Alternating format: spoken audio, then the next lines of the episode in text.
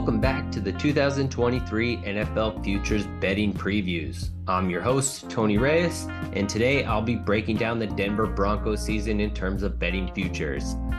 The Broncos went ahead and cleaned house last season, firing Nathaniel Hackett and Ejiro Evero. They brought in an entirely new coaching staff, headlined by Sean Payton.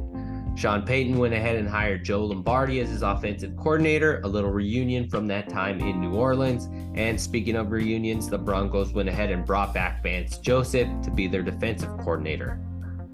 I don't think anyone predicted Russell Wilson's steep decline last season.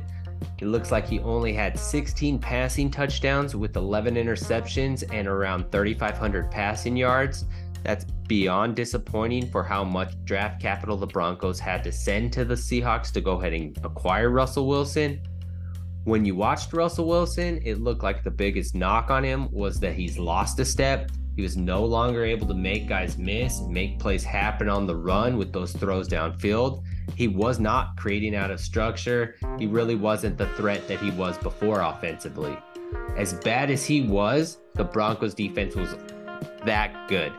They were honestly elite. I think the Broncos defense covered up a little bit for how bad Russell Wilson really was last year in that nightmare of a season. And this is a team that only had five wins last year. So that Broncos defense must have been doing a lot to go ahead and cover up for a little bit of how bad Russell Wilson was. With a, a five win season, it's no surprise they changed their entire coaching staff. I believe Hackett was fired before the season even ended. Unfortunately, due to that Russell Wilson trade, they didn't have much draft capital to go ahead and help replenish their roster. So they went ahead and traded away Bradley Chubb midseason to the Dolphins for a first round pick that they went ahead and ended up using to get Sean Payton from the Saints. On the other end of that, it does look like Seattle is coming out ahead in this Russell Wilson deal as they made the playoffs last year with Geno Smith as their quarterback and they received a top five draft pick from the Broncos looking like the winners in this trade, but it is still early. There is still some time left. The main question everybody wants the answer to can Sean Payton fix Russell Wilson? I don't know if Sean Payton can fix Russell Wilson, but I do know that he has an excellent offensive mind, has an amazing track record of working with quarterbacks in this league that aren't as talented as Russell Wilson. I'm thinking about Taysom Hill and Jameis Winston.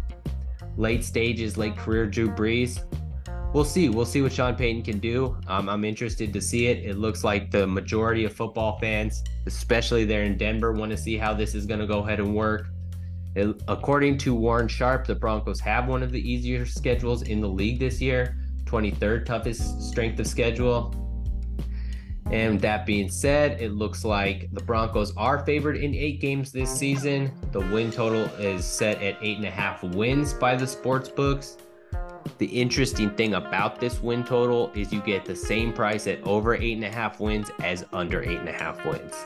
So it looks like most people, including the books, are unsure as how this is going to look. So they want to watch a little bit of this Sean Payton Russell Wilson relationship and this offense develop before they draw any conclusions and make any bets. It's very rare to have even odds on both sides of a win total like that.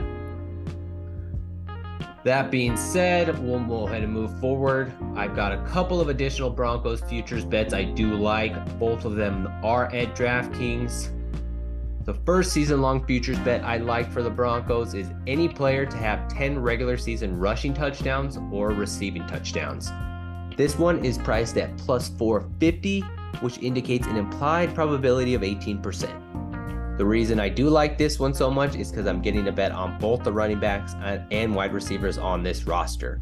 Basically, all the weapons they're surrounding Russell Wilson with. I'm not too sure what the offense will look like, but I could see a run heavy offense with 10 rushing touchdowns by Javonte Williams by season end, or an unexpectedly productive passing offense with 10 receiving touchdowns by Jerry Jeudy at the season's end. Plus 450 odds, it's pretty good price, so I love that one. The second season long futures bet I like for the Broncos is going to be Patrick Surtain II to record five interceptions at plus 600 odds. The implied probability of that is around 14%. Feels a little bit low. I would love to record, I would love to bet on Surtain to get five picks because he's truly turned into an elite cornerback in the league. His development into one of the top corners in football has been great to see. Four interceptions his rookie year, only two interceptions this past year, but the improvement and the upside is definitely worth it at plus 600 odds. Those are going to be your futures bets for the Broncos. Let's go ahead and move on to the Detroit Lions next.